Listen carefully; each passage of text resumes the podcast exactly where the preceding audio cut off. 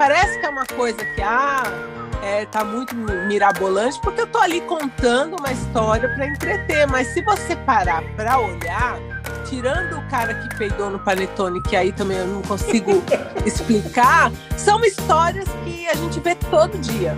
Esta é Dé Freitas. Seja bem-vindo a mais um Sala de Roteiro.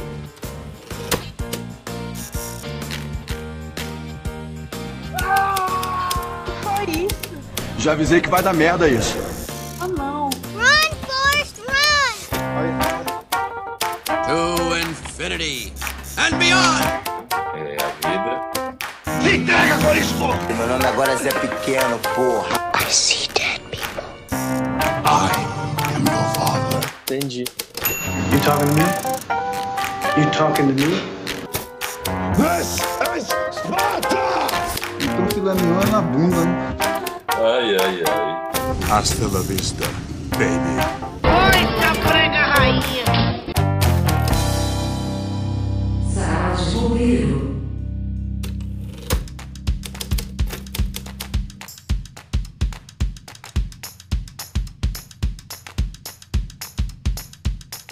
E aí, estranhos, e aí, estranhas, bom dia, boa tarde, boa noite, boa madrugada, que é a melhor hora dos roteiristas. Agora Oi, eu... bom dia para todos, boa tarde, boa noite. E aí, pessoal, boa madrugada, bom dia, boa tarde, boa noite, boa nascera, Natasha, Catuxa, todo mundo. Legal. É, falando em pessoas estranhas, em seres estranhos, os nossos roteiristas já apareceram aqui na nossa sala, não é? Vou nem dizer quem é a pessoa que mais inventa história aqui. Hum. Inventar história é a minha profissão, querido, tá bom? Dá licença? Eu acho que a Laís tá falando de outro tipo de história, viu? Sabe aquelas que não dão dinheiro, só o problema? é, eu estou sendo julgado pela minha criatividade, é isso mesmo? Alô? Ei, vamos fazer o seguinte, vamos começar. Bora fazer o seguinte, bora começar com a convidada de hoje. Ela tem muita coisa legal pra contar pra gente. Depois vocês brigam. É a Sala de Roteiro começando com Ives Albuquerque. Olá! Laís Antunes. Oi! E eu, Diego Moreno. Hoje vamos apresentar um episódio que tem tudo a ver com a profissão de roteirista, que é contar histórias. Só que de uma forma diferente. Nós, roteiristas, escrevemos histórias, mas sabemos que para escrever algo interessante é preciso ficar atento e saber ouvir o que as pessoas têm a contar. Então, o episódio de hoje é A Vida é o Melhor Roteiro. E é sobre isso. Mas antes de começar a falar do assunto, vamos para a nossa pergunta clássica de todo episódio. Se você pudesse se descrever em uma frase, hoje, uma simples sinopse, qual seria? Diga aí, senhora Laís. Passarinho que come pedra sabe o cu que tem. Na hora de voar, como é que ele faz? É... Mas eu o problema dizer... não é voar, né? Não é voar. O maior problema dele não é a asa.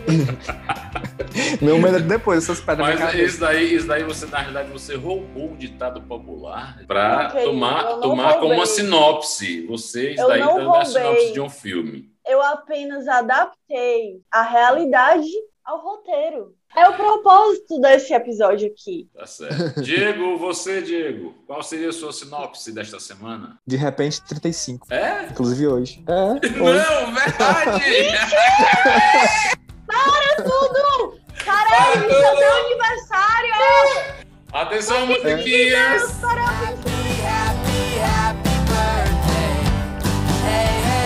Obrigado! Oh, meu Deus, cara. Parabéns, e as mensagens pra aqui. Parabéns, parabéns pra você. Obrigado. Um abraço. Estou cheio de mensagem para responder. Meu irmão, um abraço. É, obrigado. É o aniversário de Diego. trinta e cinco na pandemia, né? Vivo. Só não tá vivo já é alguma coisa. Vamos lá. E eu, minha sinopse, é...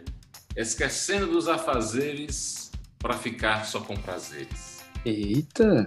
Será esse prazer, hein, Laís? Só gravar o podcast é um deles, porque eu tô cheio de coisa pra fazer e tô aqui gravando isso. O Ives tá muito caliente hoje. Né? Depois que ele tirou os óculos, minha filha. Só tá chegando a ideia. É olho no olho. Corta essa parte, corta essa parte, senão eles matam. É, nada, tem que deixar pra eles verem o que é que eu sofro, rapaz. Calúnias. Não, tu, tu não escutou? Ah, sim. É, bom, todo mundo aquecido, então bora em frente pra falar do tema. Quando, eu vou contar a primeira historinha, antes de entrar para o nosso, nosso assunto. Quando o Jean-Pierre Jeunet é, terminou de gravar Alien... Jean-Pierre Jeunet o quê? Jean-Pierre Jeunet.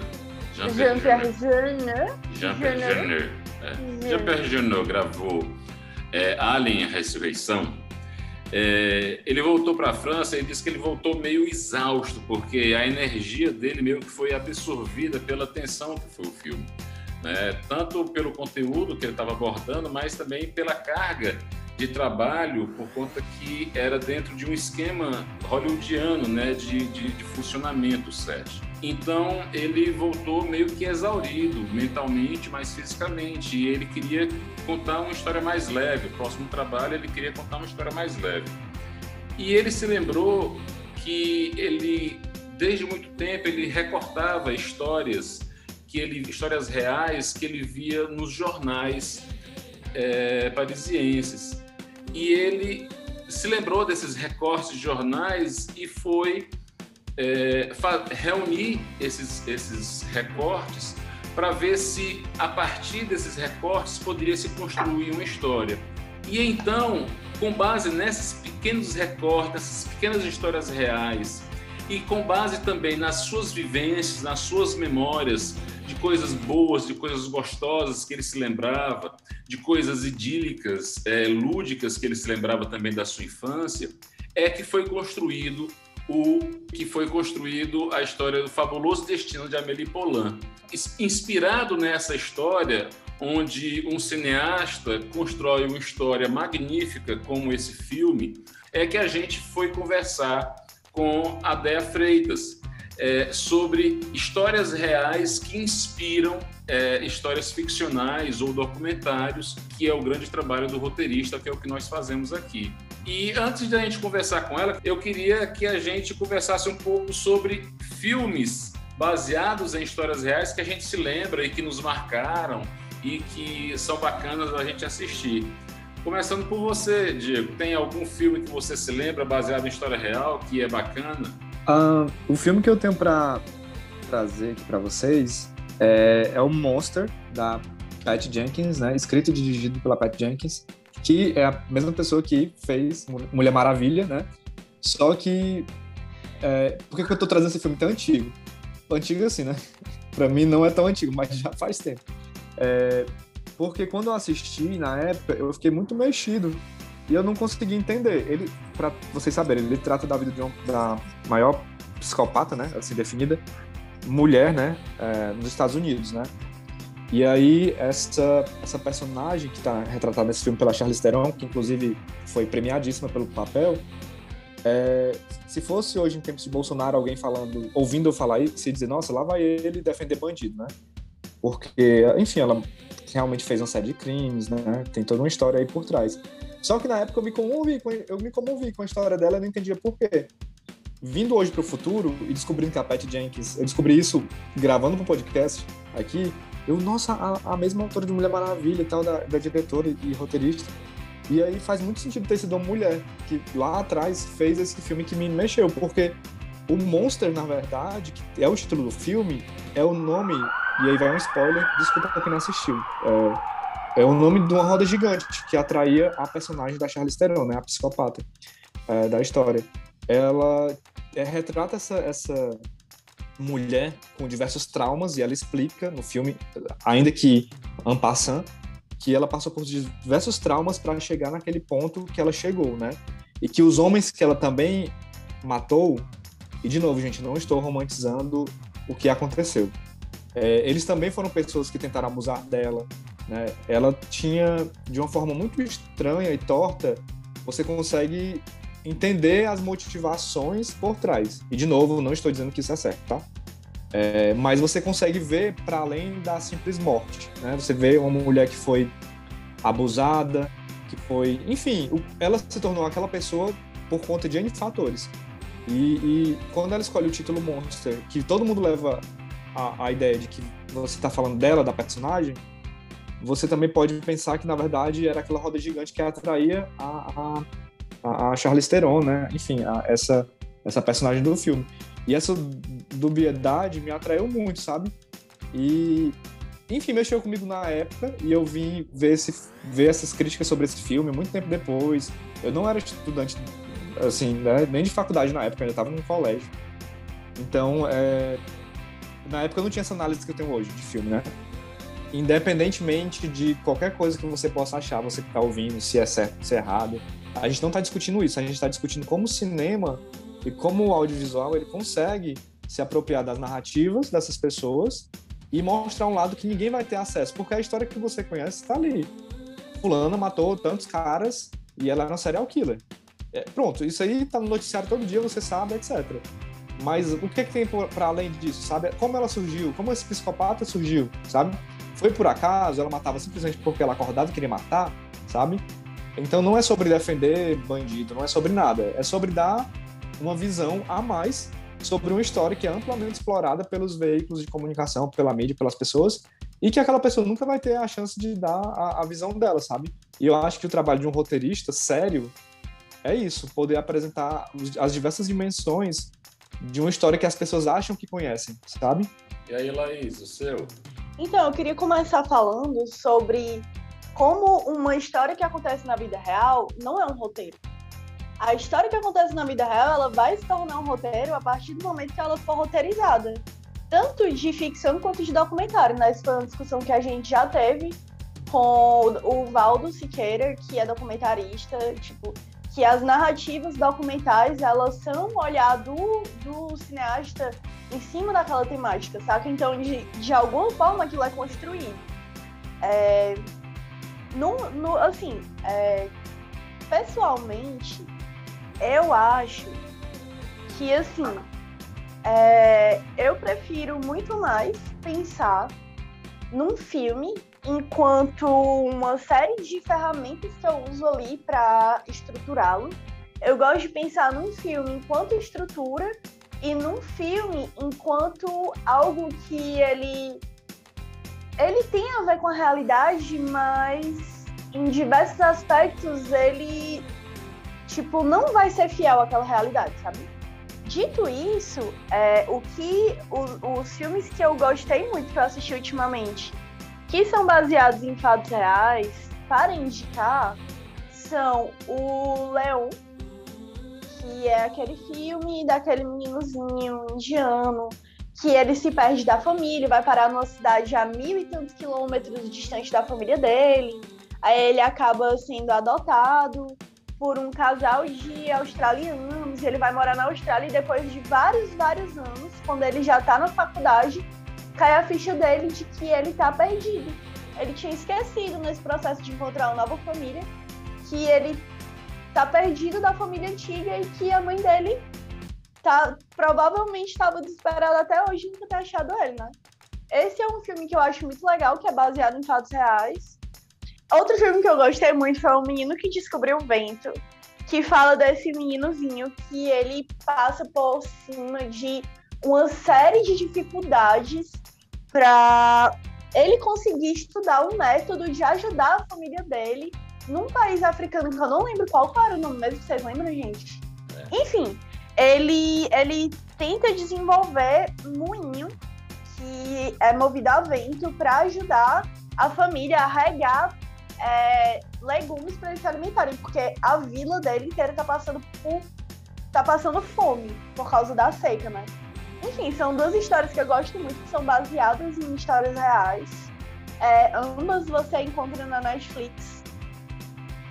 E, assim, voltando ao que, ao que a gente estava falando e tal, que foi até uma coisa que a gente também conversou com a Dé, nossa convidada maravilhosa de hoje, é que, assim, para uma história se tornar um filme, ou, ou para você contar essa história, como no caso que ela faz, né? Ela conta as histórias... Então, é, a história que acontece na vida real, ela é caótica, está dentro do que a gente vive e a vida é muito caótica, né? Então, o trabalho do roteirista é mesmo estruturar. E assim, eu pessoalmente, eu prefiro é, pegar certos elementos da, da vida real e usar como matéria-prima para roteiros. Mas assim, eu não sou uma roteirista como o Ives, que gosta de encontrar histórias é, reais e passar para roteiro. Eu gosto de usar as minhas experiências para falar é, coisas que eu invento, sabe? É, então, gente, resumindo, é isso. Ah, bom, a minha indicação, ela, ela é relativamente recente, se chama Um Lindo Dia na Vizinhança. Ela fala da história de um... apresentador ele é de pastor, T V? É, não, é porque ele é, ele é pastor, mas ele também ele, ele, era, ele, era, ele era tão respeitado como, como um educador, né? E ele também tinha estudos é, é, com base no comportamento, no comportamento é, da criança, que eu, eu, eu quis falar que também ele, ele era um, um psicopedagogo, mas ele não, ele, ele, ele, ele estudava realmente o comportamento da criança, ele tem, tinha todo esse cuidado, mas ele, ele, ele era um pastor chamado Fred Rogers, e ele na década, nas décadas de... de sessenta e setenta, ele teve um, um programa de televisão na T V educativa é, dos Estados Unidos que, mal comparando, ele, é, ele era como se ele teve uma abrangência uma, talvez maior do que tinha o programa da Xuxa aqui nos anos oitenta, noventa no Brasil. É, Só que, diferentemente do programa da Xuxa, ele tinha toda um, uma preocupação é, de, de ter um, um, um diálogo educativo e construtivo com as crianças. Por exemplo, na época que estava acontecendo a Guerra do, do Vietnã, ele falava, ele, ele tinha todo o, o roteiro que era, que era trabalhado em, em, ao longo daquela semana, se falava sobre guerra. O programa dele era, era composto de bonequinhos, é, é, marionetes, que ele mesmo fazia as vozes e tal. A partir daí você consegue ver a preocupação que o Fred Rogers tinha. Então, o Fred Rogers foi esse, foi esse cara meio icônico da, da, da televisão americana. E se vocês, e se quem estiver ouvindo aqui a gente é, se interessar por conhecer um pouco mais da vida Desse, desse apresentador e desse pastor americano, é, é, esse filme você encontra no Amazon Prime e é, recentemente foi lançado na Netflix um documentário também sobre o Fred Rogers, que é simplesmente o nome Fred Rogers, que aí você encontra um documentário sobre ele. Então, eu tava louco pra assistir esse filme, faz tempo que eu quero assistir. Louco, é louco, louco. É muito, muito gostoso o filme. Todo mundo fala bem. Vou assistir hoje. Bom, mas se for para contar histórias mesmo, é melhor que a gente chame essa pessoa maravilhosa que sabe contar muito bem boas histórias. Então, vamos começar o nosso diálogo? Bora! Yay! Dé Freitas é psicóloga por formação, mas foi contando histórias que descobriu um universo de aprendizados. Não apenas para si, mas para compartilhar com o mundo. Ela é a grande mente por trás do Não Inviabilize, canal de podcast sobre histórias da vida real que, de ficção, só os nomes criados por Déia para garantir o anonimato de quem participa. Esse laboratório de histórias reais, de tão real e interessante, tornou em realidade o sucesso do canal. Hoje já são milhões de streams e um grupo cativo de seguidores sempre pronto para ouvir boas histórias sobre a interpretação única e cativante de Déia sobre os fatos. Seja bem-vinda, Déia, à nossa sala, à nossa sala de roteiro. É isso. Oi, aí. Gente! Oi. Nossa, que honra! Depois de uma apresentação dessa, eu não tenho nem roupa para isso. Estou muito feliz de estar aqui com vocês, com roteiristas profissionais, meu sonho. Eu é... vou ser aquela chata, já estou aqui pensando, ai meu Deus, eu vou mandar um texto para eles, para ver se vira roteiro. Manda, manda, que a gente manda. Fala, conversa. Não, eu, gente, eu estou falando sério, eu vou mandar mesmo. Manda! Com certeza. Mano. A gente vai. Eu acho que tem muitas histórias suas que dá para tranquilamente se transformar em, em histórias de ficção muito boas. Quando eu comecei a ouvir o Não Inviabilize, fiquei realmente apaixonado pelas histórias, né, pela forma, e não só pelas histórias, pela forma como você narra, certo? Que acho que é cativante realmente, é, é verdadeiro, é apaixonado. Conta um pouquinho como é que é esse teu trabalho. Então, né, na verdade eu sempre escrevi. Logo que começou a internet, sei lá, lá nos áureos dois, anos dois mil, que pelo menos foi quando eu tive acesso, né, à internet, é, eu criei um blog chamado Não Inviabilize a Minha Existência, que eu contava ali umas histórias minhas e de pessoas que eu conhecia. E eu sempre fiz isso, sempre gostei de saber a história dos outros e contar a história dos outros. E foi por isso que eu fui fazer psicologia também, para entender melhor é, o ser humano, a mente do ser humano. E aí veio o Twitter. E no Twitter ali, as pessoas liam na minha bio que eu era psicóloga e acabavam mandando ali na minha D M, né, na minha, nas minhas mensagens, alguns questionamentos, algumas coisas, perguntando se, se eu fazia, né, se eu podia atender. Eu falava, olha, eu não posso te atender e tal. E aí chegavam umas histórias tão absurdas que eu falava, gente, eu não posso ficar com, com isso só pra mim aqui, né? Falei, bom, eu posso jogar aqui na timeline de maneira anônima, a gente muda seu nome, sua cidade, essas coisas, e a gente pergunta no Twitter o que as pessoas acham. Né, que conselhos, ela, já que você quer um conselho, que conselho elas darão. E assim começou. Eu passei, sei lá, uns dois anos fazendo isso no Twitter, por escrito ali, né? E, e aí uma, uma amiga de lá, a Priscila Armani, que já estava nessa coisa de podcast, eu nunca tinha ouvido falar de podcast, não sabia nem o que era. E era muito resistente, porque eu não ouvia podcast, eu achava chato, sei lá, não conhecia. E aí ela falou, Déia, você tem que levar isso, você tem que gravar isso em áudio, né? Tem que ir para podcast. Eu falei, ah, não quero, não quero, não quero. Ela insistia todo dia e eu falava não. Ela falou, então vamos fazer diferente? Conhece o Telegram? Vamos montar ali no Telegram um, um canalzinho para você, você monta um grupo, e aí vocês vão conversando tal, e você conta em áudio, vai ser como se fosse uma conversa. E aí ela me convenceu a entrar no Telegram. E aí algum dia eu estava aqui em casa à noite, meio bêbada, falei, ah, vou pegar uma história lá do Twitter e vou gravar. E que eu, se não me engano, é uma das histórias que a gente vai falar aqui, não lembro qual, mas acho que é uma delas. E, inclusive, essas histórias que vocês selecionaram são todas lá do Telegram, antes de eu começar o podcast.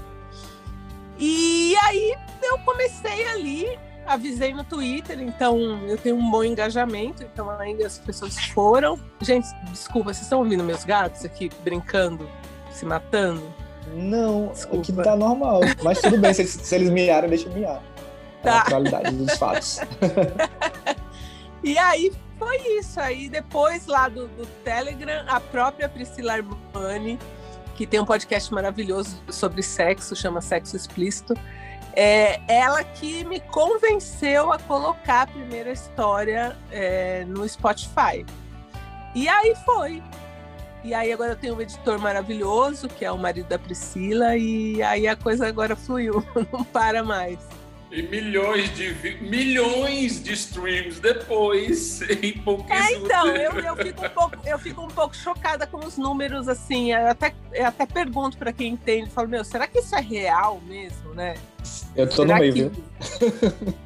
É, é será real, que, será é que real, isso é real? Porque... É real. E aí, então, mas quanto mais eu penso nisso, mais apavorada eu fico, e aí eu, eu fico com vergonha de gravar. Eu tenho muito isso, eu não posso ficar parando para pensar em números, assim, é. Porque aí me dá muita vergonha. Não, eu, eu, não, eu, acho, eu acho que... Eu, eu acho que... Bom, aí fazendo uma, uma, uma, uma análise... Um, eu acho que é muito da, da necessidade que as pessoas têm de entenderem coisas que não acontecem apenas com eles, né? Por exemplo, acontecem coisas com a gente que a gente fica assim, será que acontece só comigo? Ou isso... E então, quando você ouve... Por exemplo, aconteceu coisas que eu, de histórias que eu, que eu ouvi no, no, teu podcast, Não Inviabilize, que se olha, acontece também comigo isso, então eu não, eu não sou doido sozinho e tal. Então, isso, esse reconhecimento, essa identificação, isso ela é muito positiva. Além do que, esse trabalho que você faz de meio que desse suporte, esse assessoramento que as outras pessoas fazem do outro, é, do outro dar esse feedback, e isso é muito acolhedor, né? Eu acho que talvez uma das palavras que a gente pode é, definir o teu trabalho é de acolhimento, né? Então, talvez por isso esse grande retorno, essa, essa, esse, esse grande é, é, é, sucesso, sucesso não no sentido assim, de, ah, de fama, essa coisa não, mas sucesso de, de, é, é, de reconhecimento, acho que a palavra melhor é esse reconhecimento do trabalho que você está fazendo, que é um trabalho é, realmente é, verdadeiro. Né? Acho que a gente só tem a parabenizar. E uma coisa que, assim, que a gente a gente estava conversando no começo do programa, e uma coisa que eu já falei para você, o, o fato de você, da gente ter te convidado, é porque o seu trabalho, na realidade, é a grande mina de ouro dos roteiristas. É, é a partir de histórias, de, histórias é, de trabalhos como o que você faz, que os roteiristas eles se alimentam para poder contar boas histórias, não apenas sendo fonte para a produção de projetos para documentários, mas também para construir boas histórias que servirão para a construção de, de roteiros de ficção. É, e eu acho que essa, esse, esse trabalho de garimpo que você faz, ele é importantíssimo, mas eu vou deixar essa, essa segunda pergunta aí para o Diego. Vamos lá, Diego. Oi, ideia, prazer. Eu quero dizer Oi. que acho que metade desses milhões aí são meus aí. Porque, assim não, assim, não faz muito tempo que eu escuto podcast, mas pode ter certeza que está sendo bem intenso. Assim, eu escuto pelo menos assim, uns dois por dia, assim, para correr atrás do prejuízo. E, e eu acho que, assim, só para complementar rapidinho antes de fazer a pergunta, é, eu acho que o escrito solo é bem real, sabe? Eu acho que a pandemia veio mostrar pra gente o que é que importa na vida, sabe? E eu acho que o teu podcast, pelo menos pra mim, assim, tem sido... E o que eu percebo na voz das pessoas, né? No Twitter, que eu vejo lá, que eu te sigo e tal, é que nesse momento a gente quer sentir alguma coisa, né? A gente quer se sentir vivo, né? E essas histórias são sobre viver, sobre viver sem, sem clichês, sem aquelas amarras, né? Sociais e tal. É o ser humano na sua forma mais pura, né? É ali o tio... que pegou o panetone e soltou um punho em cima do panetone, uma coisa bizarra, né? Aquela história lá. É, é um... muito bizarro. Uma coisa assim que você fica, meu Deus, como que isso acontece? Mas, assim, são coisas justamente tão vívidas e acho que as pessoas estão precisando disso, né? É, sentir que há vida, né? Porque a gente tá em, um, em anos, né? Que já são dois agora, né? Vamos entrar no segundo ano. Sim. A gente tem se falado, tem se falado muito em morte, morte, morte. E esses detalhes da vida, do cotidiano, é o que as pessoas querem ver, né? Para também se sentirem vivas. Eu acho que, é claro, além de toda a sua qualidade narrativa, etc, etcétera, acho que esse elemento que a gente tem, desse, do tempo que a gente vive, tem impulsionado bastante, assim, essa, essas histórias. Minha pergunta, antes da minha pergunta mesmo, oficial, é: qual é teu signo? Touro! Sou de quinze ah. de maio. Sou taurina. Olha, no dia do aniversário de um amigo meu. Eu tava doido pra perguntar, eu disse, ah, vou perguntar, mas eu não vou, não vou checar, vou descobrir pra tentar fazer uma associação. Meu é ah, adoro anime, mas... Toda, aqui também, toda, toda dor e alegria de ser uma taurina. Toda, toda. E a fome, e a fome também. Fome, eu gosto de animais, natureza. É. Não, perfeito. Bem, a minha pergunta, né, agora que eu descobri que eu queria também, é... Eu queria saber, assim, eu, uma pergunta de roteirista, né? Se houve alguma história que te chamou a atenção por parecer ficcional, né? Porque eu sei que também tem aquela questão de ter muita gente que diz, ah, isso aqui é fic, né, e tal. E aí, com a tua experiência de vida, né? Como psicólogo, como pessoa, né? Então, é, tu... é, eu costumo, quando eu recebo as histórias, eu costumo conversar com as pessoas e dar uma checada em rede social. Eu tenho alguns métodos, né? E se eu acho que a história tá muito, assim... surreal mesmo, eu costumo perguntar mais, ou às vezes eu até desisto da história, depende. Mas geralmente são coisas checáveis, assim, né? Às vezes a pessoa que me escreve, ela tá escrevendo ou junto com a mãe, ou junto com a irmã. Sempre tem alguém ali, né, para dar uma validada ou, ou me mandar algum material. Eu recebo muita... As pessoas, elas se abrem tanto comigo que no primeiro e-mail que elas mandam, elas já mandam foto, já mandam prints, já mandam tudo, assim, né? E para mim, quanto mais completo, melhor, né? Mas eu consigo construir ali um roteiro para poder contar a história numa ordem legal, que tem alguns ganchos, dar uma segurada em algumas coisas, né? Uhum. E então, assim, eu faço uma checagem, mas assim, num, num botão a fundo, só quando eu acho que, putz, aí já tá demais. Mas às vezes eu vou e checo e é real. Uhum. Que tem momentos que a gente fica assim, isso parece tão... Assim, eu sei é. que é real, porque tu deixa a, os vestígios, né? Você fala, dá pra perceber que tu estudou mesmo a história. Mas eu fico assim, será que teve alguma que tu pegou na mentira, assim, sabe? Opa, essa aqui não é, e tu, opa, sabe que não era. Não, às vezes, é, eu, eu, assim, o que eu percebo mais, tem gente que me escreve que tem intenções, assim, do tipo, ah, quer gravar pra prejudicar alguém. E eu, são umas coisas que dá para sacar, sabe?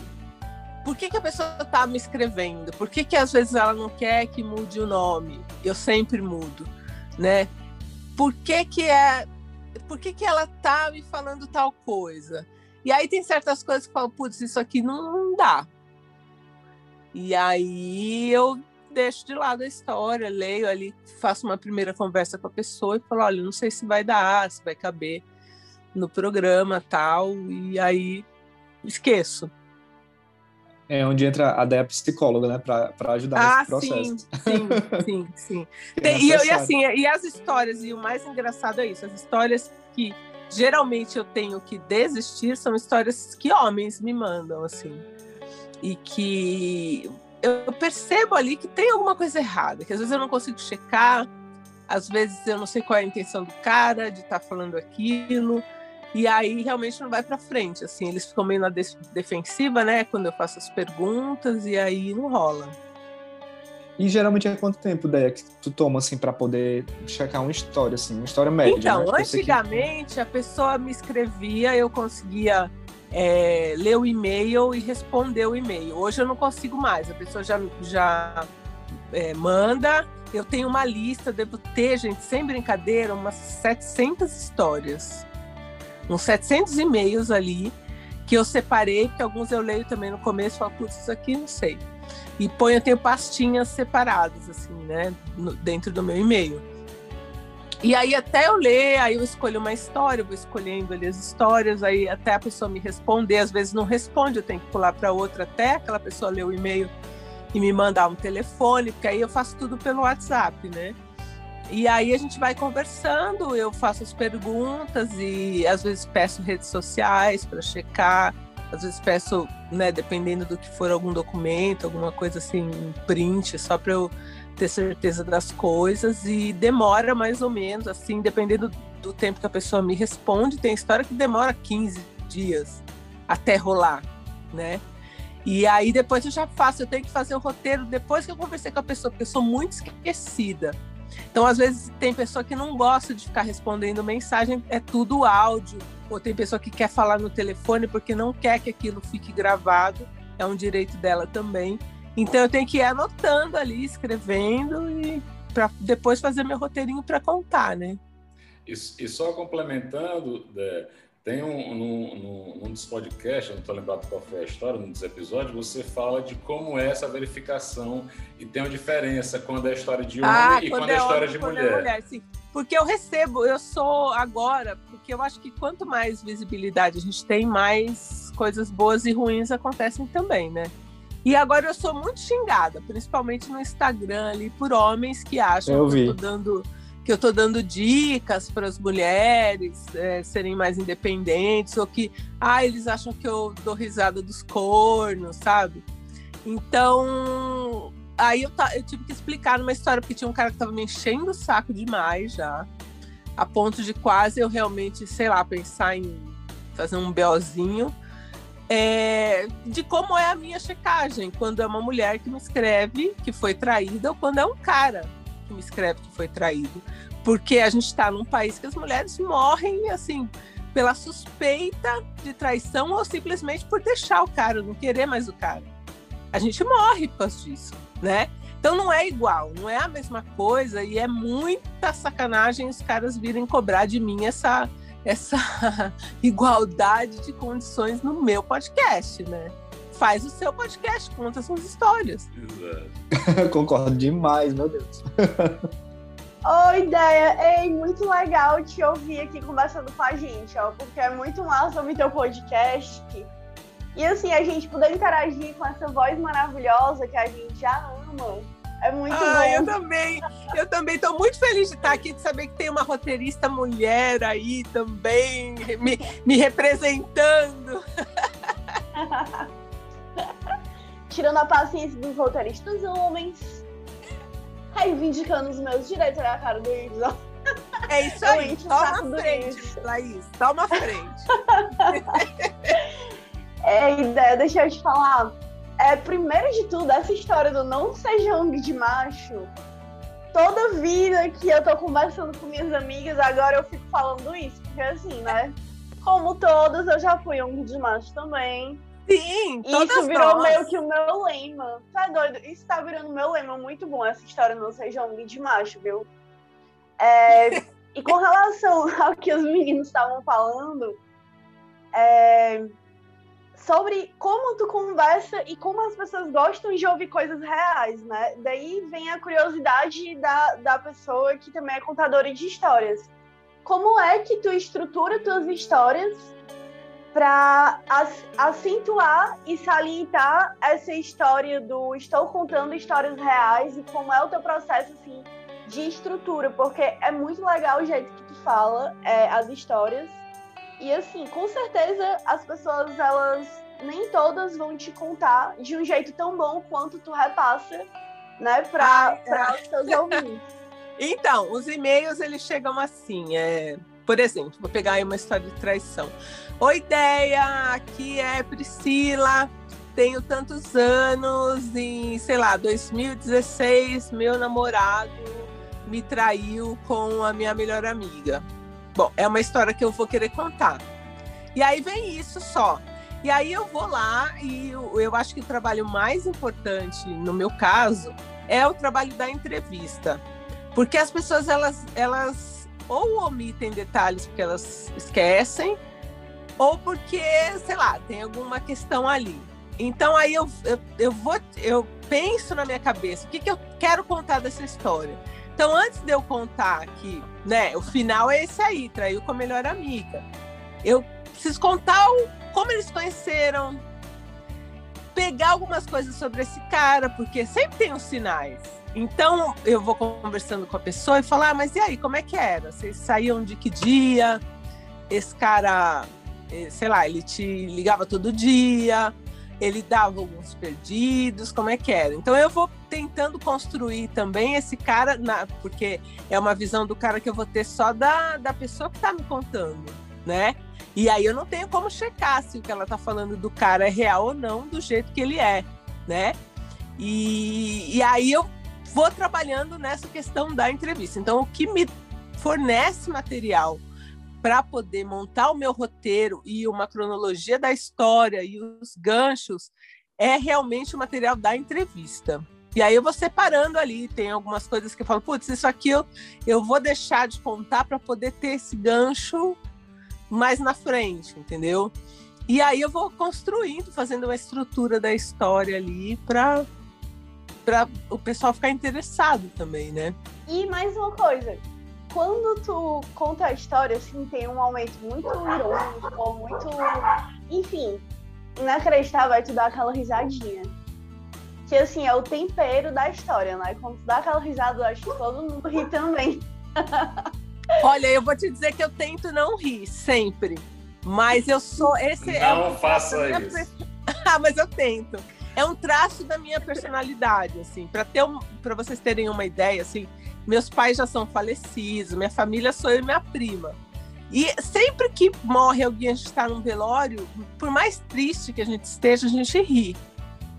É uma coisa meio que de família, assim. Então, tem horas que eu preciso me policiar muito, porque às vezes a pessoa é, não está na, na mesma vibe, né? Eu falo, então, pera, calma.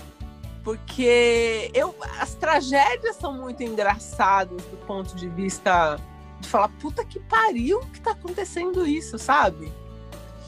E, e não sei, não consigo não rir. Mas eu me policio bastante, bastante. Para vocês terem uma ideia, eu vou contar uma historinha aqui de uma entrevista que eu estava fazendo com uma moça, que era uma história de amor. Então, assim, porque eu, tenho, eu recebo poucas histórias de amor com final feliz, e essa era uma. E aí ela estava contando a história dela com o marido, né? Então, veja bem, a pessoa me fala assim, ó. E aí, é, porque eu venho, eu venho de um relacionamento, ele passou muito tempo com a esposa com câncer, então ele também, né, um puta baque. E aí, o que, que você pensa quando a pessoa fala assim? Vocês não iam pensar que o, que o cara é viúvo? E uhum. A gente ia pensar, né? Sim. Poxa, o cara Total. perdeu a esposa pro, pro, né, pro câncer. O câncer levou a mulher dele embora, ele tava triste, porque ela tava falando que ele tava, né? Que ele passou por uma situação muito triste com a esposa com câncer. Pensei, morreu. Mas o meu papel é perguntar. E aí eu perguntei, mas e aí? Ela morreu? Como foi isso? Porque seria uma parte importante de colocar na, na história, porque as pessoas perdem. Eu perdi a minha mãe com, com câncer de mama. Então, assim, é, é um, um ponto de identificação também. Aí, de repente, ela vira para mim e fala assim, não, ela estava com câncer e ela traiu ele. Ah. E arrumou outro cara enquanto ela tava com câncer, e agora ela tá ótima e tá com cara. Então, quer dizer, o cara, ele foi chifrado enquanto ela tava com câncer, ela arrumou outro cara. Então, essa já é uma história maravilhosa, entendeu? Sim. Uhum. Não tenho como não rir, eu tive uma crise de riso, e assim, pra ele não é uma questão tão resolvida, né? Então aí eu falei para ela, olha, vai lá, vamos parar nesse ponto aqui, conversa com ele, porque para mim é importante contar essa história, mas que eu possa contar que, né, que nesse ponto que as pessoas vão achar que ela morreu de câncer, não, ela traiu ele, foi embora, largou ele, tipo, né, por causa de outro cara enquanto ela tava com câncer. E aí ela se recuperou e ela tá ótima e a vida seguiu. Mas do jeito que ela tava me contando, se eu fosse deixar passar na história, ia ficar subentendido que ela morreu, né? De câncer. Total. Sim. Mas não é maravilhoso que, além dela viver, se curar, ela ainda arrumou outro, gente, sabe? Não tem como não contar essa história. Não é muito maravilhoso parte. Não é muito maravilhoso pro ex, não, mas pra quem tá ouvindo. Não, agora já pra... ele já tá casado com essa moça, né? Que... que me escreveu, então já não tá bom também, eu, é, aconteceu, tá. Sabe? Então é isso que eu tento pescar na, na, nas histórias, sabe? Às vezes a pessoa tá falando uma coisa que por trás tem uma coisa enorme, maravilhosa, que eu, que eu quero saber, né? E que uhum. vai ser importante pra história. Então a, a parte da entrevista é a parte mais importante. Não sei, eu acho que a pergunta nem era essa, né? Acabei desviando. Não, mas, Não, mas respondeu muito maravilhosamente. É, dá para perceber pelo teu processo que é uma, uma, um processo meio que de escavação, né? Uma coisa meio arqueológica, assim. Tu pega o que tá na ah, superfície e tu sim. vai...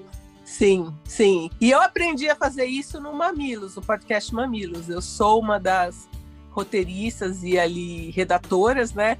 E quando tem, tem temas que cabem histórias de pessoas, sou eu que faço a, a curadoria, que escolho as histórias e entrevisto as pessoas. E foi ali que eu aprendi a ir mais fundo. Porque aí tinha coisa que, né, ficava até tal ponto, eu perguntava para as meninas, poxa, eu tô achando que não tá bom, posso ir mais?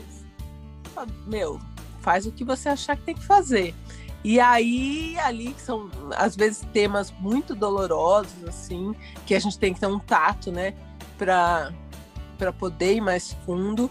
E foi ali que eu fui testando isso é, e aprimorando isso nas histórias também, né, no, no que eu faço no meu podcast. Então, foi, tipo, um processo muito de ir adquirindo é, ferramentas para ir lapidando essa, essa tua essa tua habilidade de contar as histórias, né? Olha, e eu vou dizer pra vocês que eu sou boa nisso de, de entrevistar, de tirar coisa dos outros. Eu fui contratada pelo The Intercept pra finalizar uma história que era a história de uma garota que ela estava é, fazendo ali faculdade, estava fazendo U S P e precisava contar a história dela, porque assim, ela fez um teste de D N A, aquele D N A ancestral para saber a origem e tal, e a gente tinha que linkar isso com a história dela, com a família dela. Só que a moça era muito, muito tímida e ela não falava com ninguém. E eles passaram seis meses sem conseguir fechar essa matéria, e aí eles me contrataram para fazer essa entrevista com a moça. E em um mês, assim, porque era, ela era uma pessoa muito fechada mesmo, mas em um mês a gente conseguiu fazer. E ah, aí entendi. Foi o meu primeiro trabalho, assim, né, como colaboradora de um jornal, fazendo isso que eu já faço. Uma das coisas mais importantes, realmente, que um roteirista deve ter, uma coisa que eu falo aqui, Uh, e às vezes eu brinco e a, e a Laís fica implicando comigo, de um bom roteirista é de ter a sensibilidade de identificar onde é que está a boa história, né? E além da boa história, de você identificar onde é que está a boa história, de você saber como é que você pega essa boa história e você coloca os elementos na ordem certa para que essa boa história ela tenha uma progressão interessante para contar para o espectador, né? Essa é outra questão, né? Eu acho que esse é o trabalho principal do roteirista. E as duas coisas você já faz muito bem, de identificar boas histórias e conseguir pegar e O, o que você faz no escaleta de montar essas histórias nos, nos beats que sejam, que sejam interessantes dentro dessa ordem, de forma que ela fique impactante, porque todas as histórias que você conta, ela fica impactante. E aí já é onde eu vou para a minha pergunta, assim, essa, essa noção de, do que a gente chama desse, dessa curva dramática, dessa... tem que ter um impacto aqui. Não, agora eu não vou dizer agora, eu não vou revelar essa coisa nesse momento. Isso daqui eu vou deixar lá para o final da história. Isso daqui eu vou, eu vou, eu, eu vou dar uma, eu vou dar uma, uma eu vou antecipar essa, essa, essa coisa aqui, mas daqui eu vou atrasar essa, essa informação. Você faz isso nas histórias, e aí para usar isso, eu queria que tu usasse como exemplo a história Esperança, que é uma das histórias que eu vi que é uma das mais longas, e que é uma das que tem mais voltas e reviravoltas, e eu queria entender como é que você construiu essa história, sabe? É, é, para mim, aquela história foi incrível, essa história já, já dá um filme, eu já, já vou dizendo, roteiristas que estão aí, que já tem produtor com dinheiro, por favor, pega essa história e faça, porque se eu tivesse, eu já faria, sabe? Essa, essa história... Então... A história do, da Esperança é a história do Felipe, né? Da dona Diná e da Isso. Fabiana. Exato. Primeiro que o Felipe, ele queria contar só assim, que ele encontrou o pai dele, que o pai dele era um filho da puta. Então era só isso que ele queria falar. E ele contou a história muito por cima, ele tinha muitas questões, ele não queria tocar em muitos assuntos. Mas eu falei, como que eu vou contar a sua história sem... contar o que esse cara fez com a sua mãe? Eu preciso contar a história também do ponto de vista da sua mãe, né? De como foi é, com a sua mãe e tal. E a Fabiana, que ele conheceu na Rede Verme de Farmácias, também ele me contou muito por cima. Tipo, ah, conheci uma moça lá e casei com ela. Mas peraí, você casou com uma moça que trabalhava com seu pai? Como assim? Não é assim, né? Só por cima. Tem coisa aí.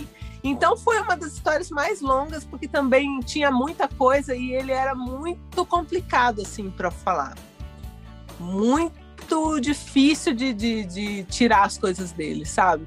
Tanto que depois que eu finalizei, é, hoje eu não consigo mais mandar para a pessoa aprovar. Tipo, ó, eu vou fazer e vou postar e aí você ouve lá.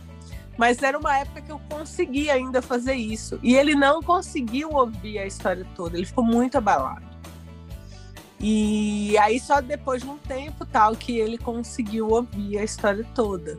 E aí foi muito emocionante, a gente chorou, eu chorei, ele chorou. Eu choro muito, isso é um fato.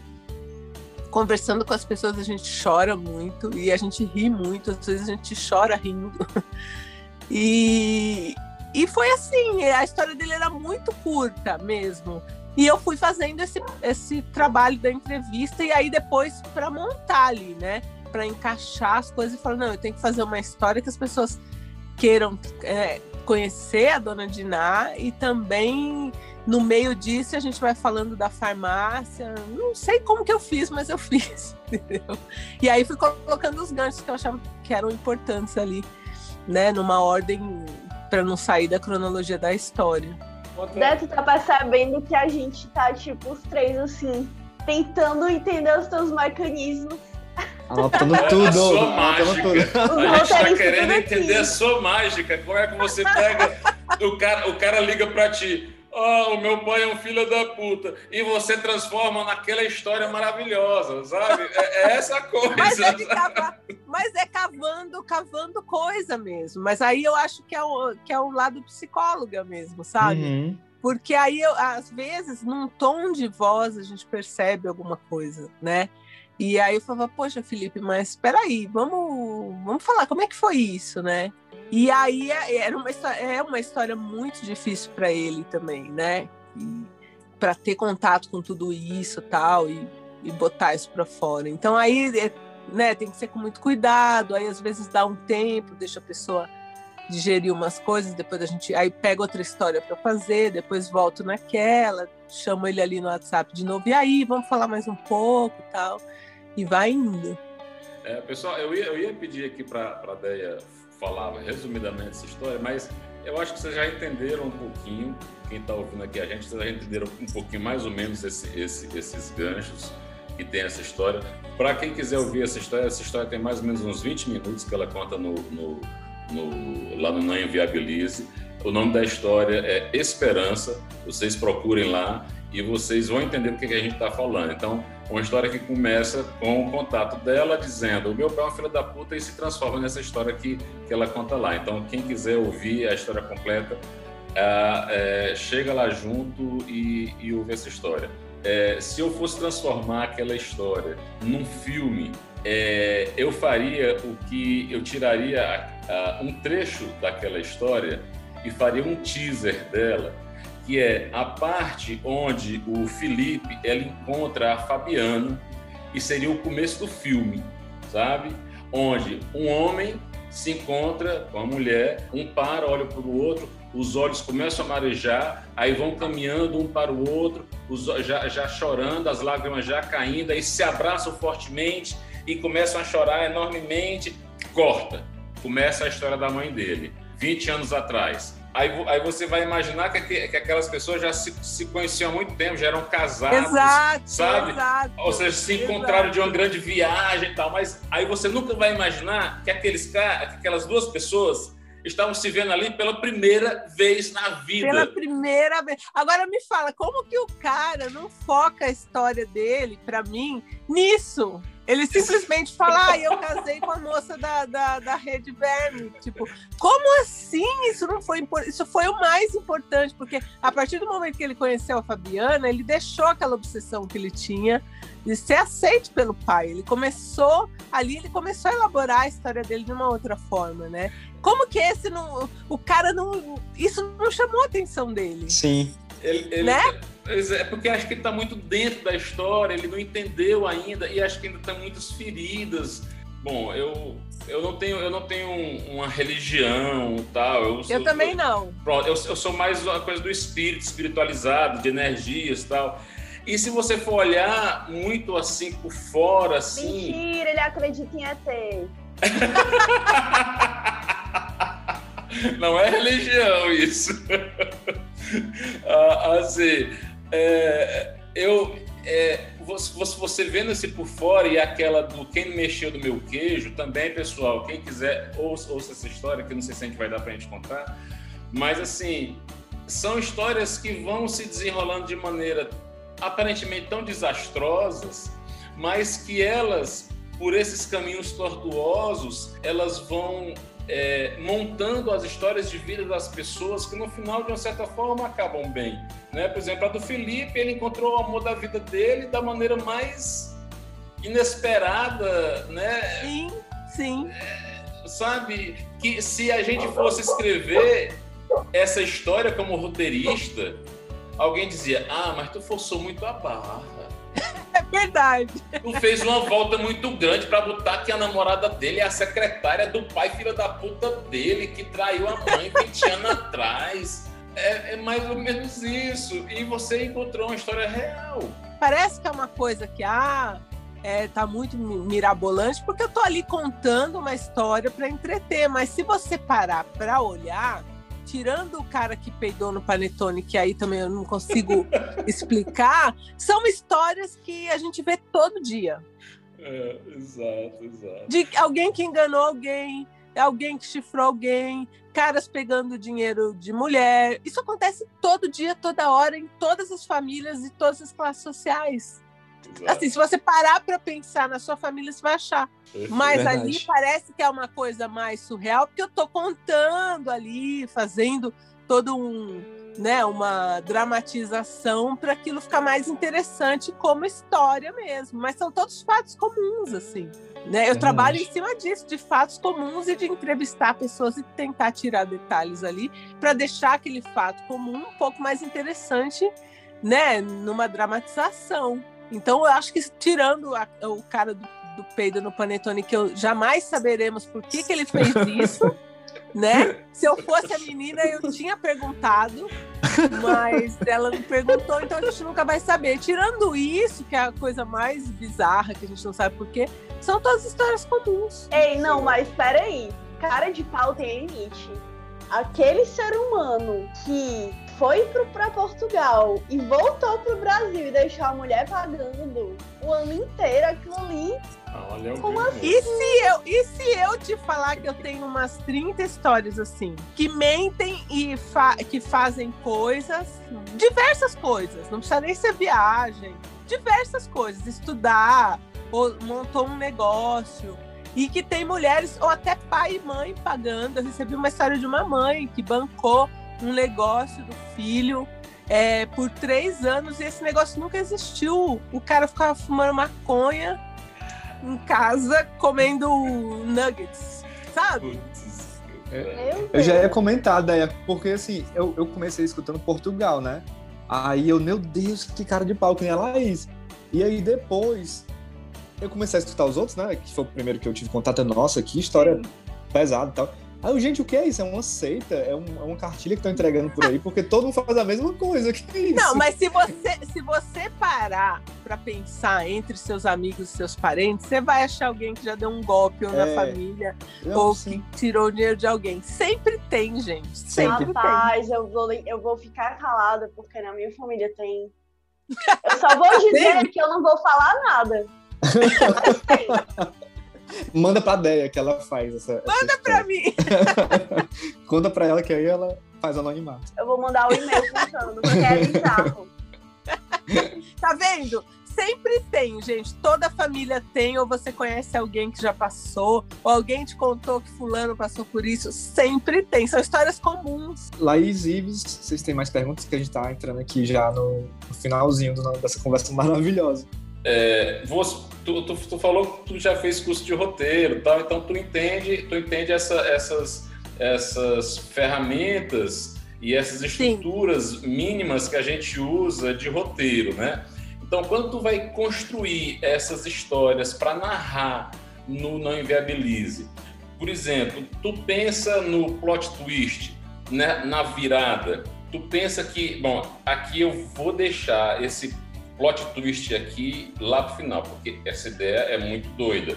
Isso daqui, por exemplo, o do, o do beliche, que é que a menina liga a luz e vê que a pessoa não é, nunca imagina que era quem ela, que ela pensava que era, né? E eu não vou dizer quem é para vocês assistirem. Isso é. É. Então, então assim, pois é, não vou dar spoiler aqui. Então assim, vou, assim e você faz uma, uma Uma coisa que também é, que a gente faz como roteirista nas histórias tradicionais para o cinema e, e, e, e para a T V, que é, na verdade, você vai dando pistas falsas. Porque, por exemplo, na, na história do beliche, você vai dizendo, e a menina, não estou lembrado o nome dela, ela ficava olhando para a namorada do, da amiga, achando Isso, que... É. Da, ou seja, você indicando que, na verdade, o provável suspeito era, namorar, era o namorado da amiga. Ou, é, é, e aí você desviava do verdadeiro, do, do verdadeiro culpado, né? Sim, sim. Então, assim, essa coisa, ela é consciente porque tu vai construindo esse roteiro de forma que tu vai retardando o, o plot twist do final, não é isso? É, então, mas isso eu não aprendi no curso de roteiro, porque assim, eu fui fazer um curso de roteiro, de ficção, para aprender a estruturar um texto mesmo, a fazer escaleta, é, esse tipo de coisa, coisa mais técnica. E, assim, aí, lógico, eu aprendi outras coisas lá, mas nas histórias eu ainda não consigo muito encaixar. Eu, as histórias realmente eu faço na intuição mesmo, né? Então, essa história, por exemplo, do Beliche, chegou assim para mim. É, Déia, peguei a minha tia com um X... na beliche que eu tava dormindo. Chegou assim, já chegou pronta. Falei, Sim. poxa, essa história rende. Aí eu já quis saber quem que tava lá, é, de quem ela tinha desconfiado antes de descobrir, para poder fazer a história ficar interessante, né? Então tinha outras pessoas lá, ela desconfiou de outras pessoas, depois ela desconfiou que pudesse ser a tia dela trazendo alguém de fora. E foi indo, mas eu já recebi ali, assim, no seco, né? Pô, foi fulano, falei, poxa, mas não tem como contar só isso, né? E aí é, é aquele, aquela coisa da entrevista que eu faço mesmo, de ir caçando para depois montar um roteiro ali e realmente fazer esse suspensinho. Na, lá no Twitter teve uma época que me chamavam de João Kleber do Twitter, né? Porque no momento ali... Eu parava, porque, por que, que eu parava de contar a história? Porque às vezes eu estava no ônibus, estava no trem lotado, as pessoas não entendem que eu sou classe C, né? E aí, ai, queria que terminasse a história e eu terminava às vezes no outro dia, porque, enfim, estava trabalhando. Mas eu gosto dessa coisa de fazer realmente ali um suspense, de dar aquele choque, que é legal, né? Se tomar aquele choque com a história, né? Do que como eu recebo, eu recebo assim já... a coisa, né, a informação final, às vezes no título do e-mail, o que é bom para mim, porque já, já separo ali e falo, poxa, isso aqui é legal, né? Mas eu gosto, eu, eu sou, eu, eu gosto dessa linha João Kleber aí de, de, de suspenses e ganchos e viradas. Bom, pessoal, hey. não sei se vocês entenderam, é. não sei se vocês entenderam, o que a Dé tá dizendo é que ela é uma roteirista nata, ela não aprendeu essas coisas na sala de roteiro, não, não, ah, no, no curso parece. de roteiro. Não. Ela faz isso naturalmente. Chupa, viu vocês, tá bom? Não, mas eu ainda é, eu, deixa eu... eu aprender mais a fazer escaleta, essas coisas. Eu ainda estou começando nisso. Eu fiz agora também um curso de roteiro de não ficção, que foi muito bom, assim, me abriu os olhos demais na Casper Libero. É, e aí eu aprendi como se faz um roteiro de reality show, que é feito depois que eles gravam o dia inteiro, que eles vão pegar aquele, aquela gravação. Então é um roteiro que é feito pós, né? E eu aprendi muita coisa do não ficção que eu acho que dá para usar também nas coisas que eu faço e tal. E vou aprendendo, né? E deixa eu te perguntar, tem muito da psicóloga e tem muito da roteirista. Tem quanto da atriz nas coisas que tu conta? Gente, acho que zero, né? Porque eu sou péssima em atuação. Nunca pensei nisso. Atriz, acho que não, né? Mas, mas, a, Laís, mas acho que a Laís... pergunta da Laís tem muito a ver. Eu nunca tinha pensado mesmo nisso, não. Ela tem razão, porque você incorpora realmente isso, porque quando você conta, você... dá o tom, dá, o, dá uma interpretação, realmente, é, você é uma boa contadora de histórias também. Eu, fi, eu fiz um curso de contação de história infantil no Sesc agora no final do ano. Foi um fiasco para mim, porque assim, eu sou... eu que dei várias gafes, usei uma, garra, uma lata de cerveja para fazer um chacoalho, aí a professora me falou, então... Você vai, você vai lidar com crianças, né? Então, meio que o chupalho não pode ser uma lata de cerveja. E tu, tu conta a história de traição, de corno, é melhor tu ficar no público adulto. Exato. É, mas eu tenho uma história minha que chama Gilberto Pônei, que eu quero contar, sabe? Ah. E aí eu fui lá para aprender técnicas, mas eu fui assim... Pra mim foi um fiasco, mas a professora disse que eu fui bem, então tá bom. E a professora falou isso, que eu, eu posso não saber as técnicas, mas que eu tenho um, uma coisa de atuação também, tem, né? Tem, porque, porque é, a gente, a gente pra vê contar. Muito... É, mas não. eu não tenho a menor ideia, assim. Eu abro a boca ali, vou falando e, e vou sentindo aquilo também. Porque às vezes quando eu choro ali, eu choro real, assim, não tô fingindo. Tem histórias que são dificílimas para contar, assim, porque eu realmente me emociono, eu sou muito chorona. Dá para perceber, eu acho que esse é o diferencial, que é até uma coisa que eu percebi, né? Que se a gente for contar o teu podcast para as pessoas, o pessoal pode dizer assim, vale, não seria o caso de família, né? Assim, tipo, bem, bem grossamente Exato, falando, tá? Exato, é a cara, é bem caso, é... bem Cristina Rocha. Sim, eu falo, gente, tem uma diferença, porque a Cristina Rocha, ela não se envolve com o tema, ela tá ali pra polemizar, é outro, outro esquema, né? E a Sim. Déia, acho que foi isso que a Laís quis, quis dizer, no sentido de atriz, não de é, é, falsear algo, né? Assim, exagerar em algo, mas de, assim, sentir as emoções da pessoa, já que ela não está ali contando, e transmitir para o público e também antecipar o que a gente como público quer falar. Porque, por exemplo, teve uma história que se fosse qualquer outra pessoa contando de forma imparcial, eu ia odiar. Porque eu, que cara escroto, pelo amor de Deus, como é que... E aí quando você para e fala, gente, um F D P, né? Pelo amor de Deus, um escroto merece apanhar. E eu, é isso, é isso que eu queria falar. Então, assim, você coloca... Tipo, entendeu? Então, assim, tu coloca... A atriz, acho que, que ela está falando, né? Tipo, coloca ali o que a gente queria falar enquanto público que tá ouvindo e não pode interagir. E ta, não pode interagir ali, né? Na hora do podcast. Interage depois no Twitter.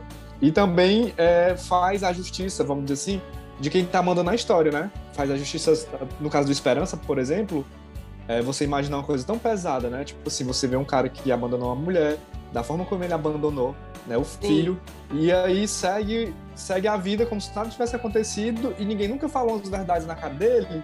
É então, o maldito. Não, né, o senhor Verme vai escutar, não sei se ele tá escutando podcast, mas se tiver, tá aqui, vou falar. E aí, assim, você representa ali o filho, né, abandonado, representa Exato, é. a, a menina do turbante, né, assim, você representa todas essas pessoas e não tem como não se... Né? Não performar, né? Até teve uma entrevista tu, acho que não sei se foi entrevista ou foi algum tweet, tu fala disso do psicodrama, né? Que tu já participou, viu coisas... Ah, sim, enfim, eu, fez, eu acho trabalho. Que foi falando com a Marcela, no, baseado em fatos surreais. Eu, eu venho é, do meu é, trabalho final de curso, que foi sobre psicodrama, assim. É, mas é o que, é que mais me encanta, assim, né? Uma área que, que, que realmente usa aí da, da, da parte cênica para poder trazer algumas emoções e mostrar aquilo para as pessoas de uma outra forma, para a pessoa, no caso, que está ali, né, na terapia. Legal, Dé, legal. Eu acho que é isso. A gente chegou ao final. Assim, é tão chato falar em final, né? Mas... Eu tô amando. Aí foi maravilhoso, Dé. Obrigado, de verdade, por esse Ai, tempo, amei. Por esse espaço. Eba! Desculpa, viu? Se não era isso que vocês queriam. E desculpa. É, foi maravilhosa a conversa com você. Muito sucesso no Não Inviabilize. Muito sucesso nos seus projetos. Tá Ai, bom? Obrigado, gente. E nas histórias. E, e é isso. A gente fica por aqui. É, e quem quiser ouvir mais histórias bacanas com a Déia, é só entrar no Não Inviabilize, e lá você vai encontrar muitas histórias bacanas, muitas inspirações para muitos futuros roteiros é, de ficção, é, documentários e tal, mas entre em contato com ela para pedir autorização, tá bom? E é isso. Eba! Grande beijo! Tchau! Um beijo, gente! Tchau! Beijo, Déia! E claquete final. Bom, pessoal, depois dessa conversa deliciosa com a Déia, é... e quem que ficou curioso, por favor, depois de terminar esse podcast, vá lá no Não Inviabilize, certo? E ouça as histórias, maratone lá as histórias dela, tá bom? E para terminar o nosso podcast, o nosso claquete final, com dicas de filmes, livros, chaleiras, bidês, tudo que é interessante para os nossos é, diletos ouvintes. Vamos lá! E aí, Laís, suas dicas do plaquete final de hoje? Eu tô só cheirando muito furinfa esses dias. Olha, isso aí é uma boa, uma boa indicação. Cheirem furinfas para mais criatividade. Para quem, pra quem, pra quem ficar com a mente suja, achar que ela tá cheirando outras coisas. Não, furinfa é uma gatinha dela. A Furinfa é a minha furinfosa. É um gatinho fofinho que tá deitado dormindo no meu colo. E ela ainda é uma adolescentezinha, então ela nem adulta é.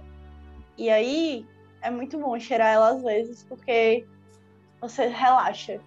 Endorfina, essas like... coisas, sabe? Drogas. Smells like teen spirit. Vai lá, Diego, a sua indicação. Ah, pra quem não ah, tem ah, furinfas. Ah, já que a indicação da Laís é furinfa, eu vou dar uma indicação que não deixa de ser meio, meio, meio mágica também. Nem o cheirinho da furinfa. Gente, é, eu terminei, terminei recentemente o WandaVision. Eu não sei quando é que vocês vão assistir esse podcast, ouvir, mas ele, não sei nem se ele sai na data, enfim, adequada, né? Mas o WandaVision acabou recentemente, a primeira temporada. Porque e o Ives aí... não vai editar e botar na data certa, né, Diego? Pois é, eu não sei quando vocês vão estar escutando isso, mas se você não assistiu, nesse momento é, é um sucesso da Disney Plus. A série ela já é do universo Marvel, né? Ponto, já começa daí. Então a série começa de um jeito bem controverso e como os episódios eram lançados semanalmente, né? Não, não foi assim, não são lançados de uma vez só. Todo episódio você ficava, meu Deus, o que é que essa série tá querendo mostrar? Não tô entendendo nada. Mas assim, eu amei já o primeiro episódio, e aí um aviso pra todos. Porque o primeiro episódio tem uma estética bem peculiar. Uma estética, um roteiro, tudo peculiar. Porque ele retrata justamente sitcom antigas, né? Como a Love Lucy, a Feiticeira. Que é aquele, aquela estética preto e branco, de sitcom, né? Com aquelas... aquelas gags, aquelas piadas bem datadas, né? Tipo, e mais corporais. E isso tá dentro da série. Aí você fica naquela de... Ah, a série é isso? Vai ser uma ode a Hollywood dos anos cinquenta? Enfim. E aí você tem esse estranhamento, né? Você já começa daí. Eu amei, mas teve muita gente que odiou. O primeiro episódio já começou polêmico. E aí, só que quem tem também... Quem é Marvel lover, né? Assim, é fã da Marvel. O pessoal chama de Marvete, desculpa quem é fã da Marvel, mas tô usando o que o Twitter fala. Já sabe onde a série quer chegar, né? Já sabe que tem um negocinho ali fora de lugar. E eu acho que os roteiristas, eles foram muito perspicazes nessa série. Porque não é só uma, uma opção estética. Ah, o formato também, ele é todo pensado para trazer... É uma metalinguagem, né? O que eles querem falar também está no fato da série estar naquela, naquele formato. Então, ele, eu pelo menos pensei que ia ser assim o tempo todo e que a gente ia seguir na, nessa, nessa ideia. E aí você vai começando a evoluir nos episódios e ver que ele está mostrando década por década, né? Então, a gente começa numa década de ali, cinquenta, sessenta, aí você chega na de setenta e aí vai começando a mudar. Spoiler pesado que tu me deu. É, não é spoiler, porque se você tá no Instagram, você vai perceber que, enfim, você vai receber esse spoiler. Ele não interfere, tá? Ele não interfere na, na, na vamos dizer assim, na, na sua forma de assistir a série. Mas, tipo, é importante saber disso porque a, o seriado em si, ele vai mudando, inclusive, o formato de tela, é, a, a tela vai ficando mais widescreen. E eles brincam muito com os elementos de, de, de T V. E aí, assim, pra quem ama, é, pra quem é amante de T V e audiovisual, é obrigatoriedade, porque você vê praticamente uma homenagem a cada década resumida em um episódio, em linguagem, audiovisual, estética, fotografia, roteiro, tudo. É, inclusive personalidades, né? Se eu for falar mais, aí sim eu vou dar spoilers. E assim, gente, é choque de monstro, assim, é todo tempo assim você fica... Meu Deus, era isso, não sei o que, sabe? Eles colocam até propagandas no meio da série, datadas, né? Então, assim, propaganda de limpa móveis, sei lá. E eles brincam muito com a coisa do feminismo sem ser panfletário, né? Tipo, as mulheres naquela época, né? Tipo assim, estavam assistindo, então elas consomem produtos de limpeza. Só que tudo é muito cheio de ironia, de... Eles deixam muitos easter eggs espalhados pela, pelo episódio inteiro. É realmente uma série pra você discutir na internet. É a série pra você discutir na internet. Tanto é que vai lá no, nos, nos comentários, é lotado lá no Disney Plus, no, no perfil deles. Todo mundo discutindo, não sei o que, não sei o que, teorizando. Eu, eu acho que é a Lost desse ano, dessa geração Disney Plus. Assim, a, a, nessa vibe, sabe? É muito... Enfim. Mas como chegou no último episódio, todo mundo já sabe o que acontece. Já sabe todos os plot twists. Quem conseguir escapar, a, assim, parabéns. Mas tá difícil. Pelo menos pra mim foi difícil. Assistam e assistam. Bom, o meu, o meu, a minha claquete final é mais, é mais sutil, é mais delicada, é para roteiristas papais e roteiristas mamães que Sabe mãe de gato? Filhinhos. Pai de planta tem... também? Não, sério, só de seres humanos. Filhinhos, que Afim. é um livro, um livro super gostosinho, que é o livro O Monstro que Gostava de Ler, da escritora francesa Lili Chartrand.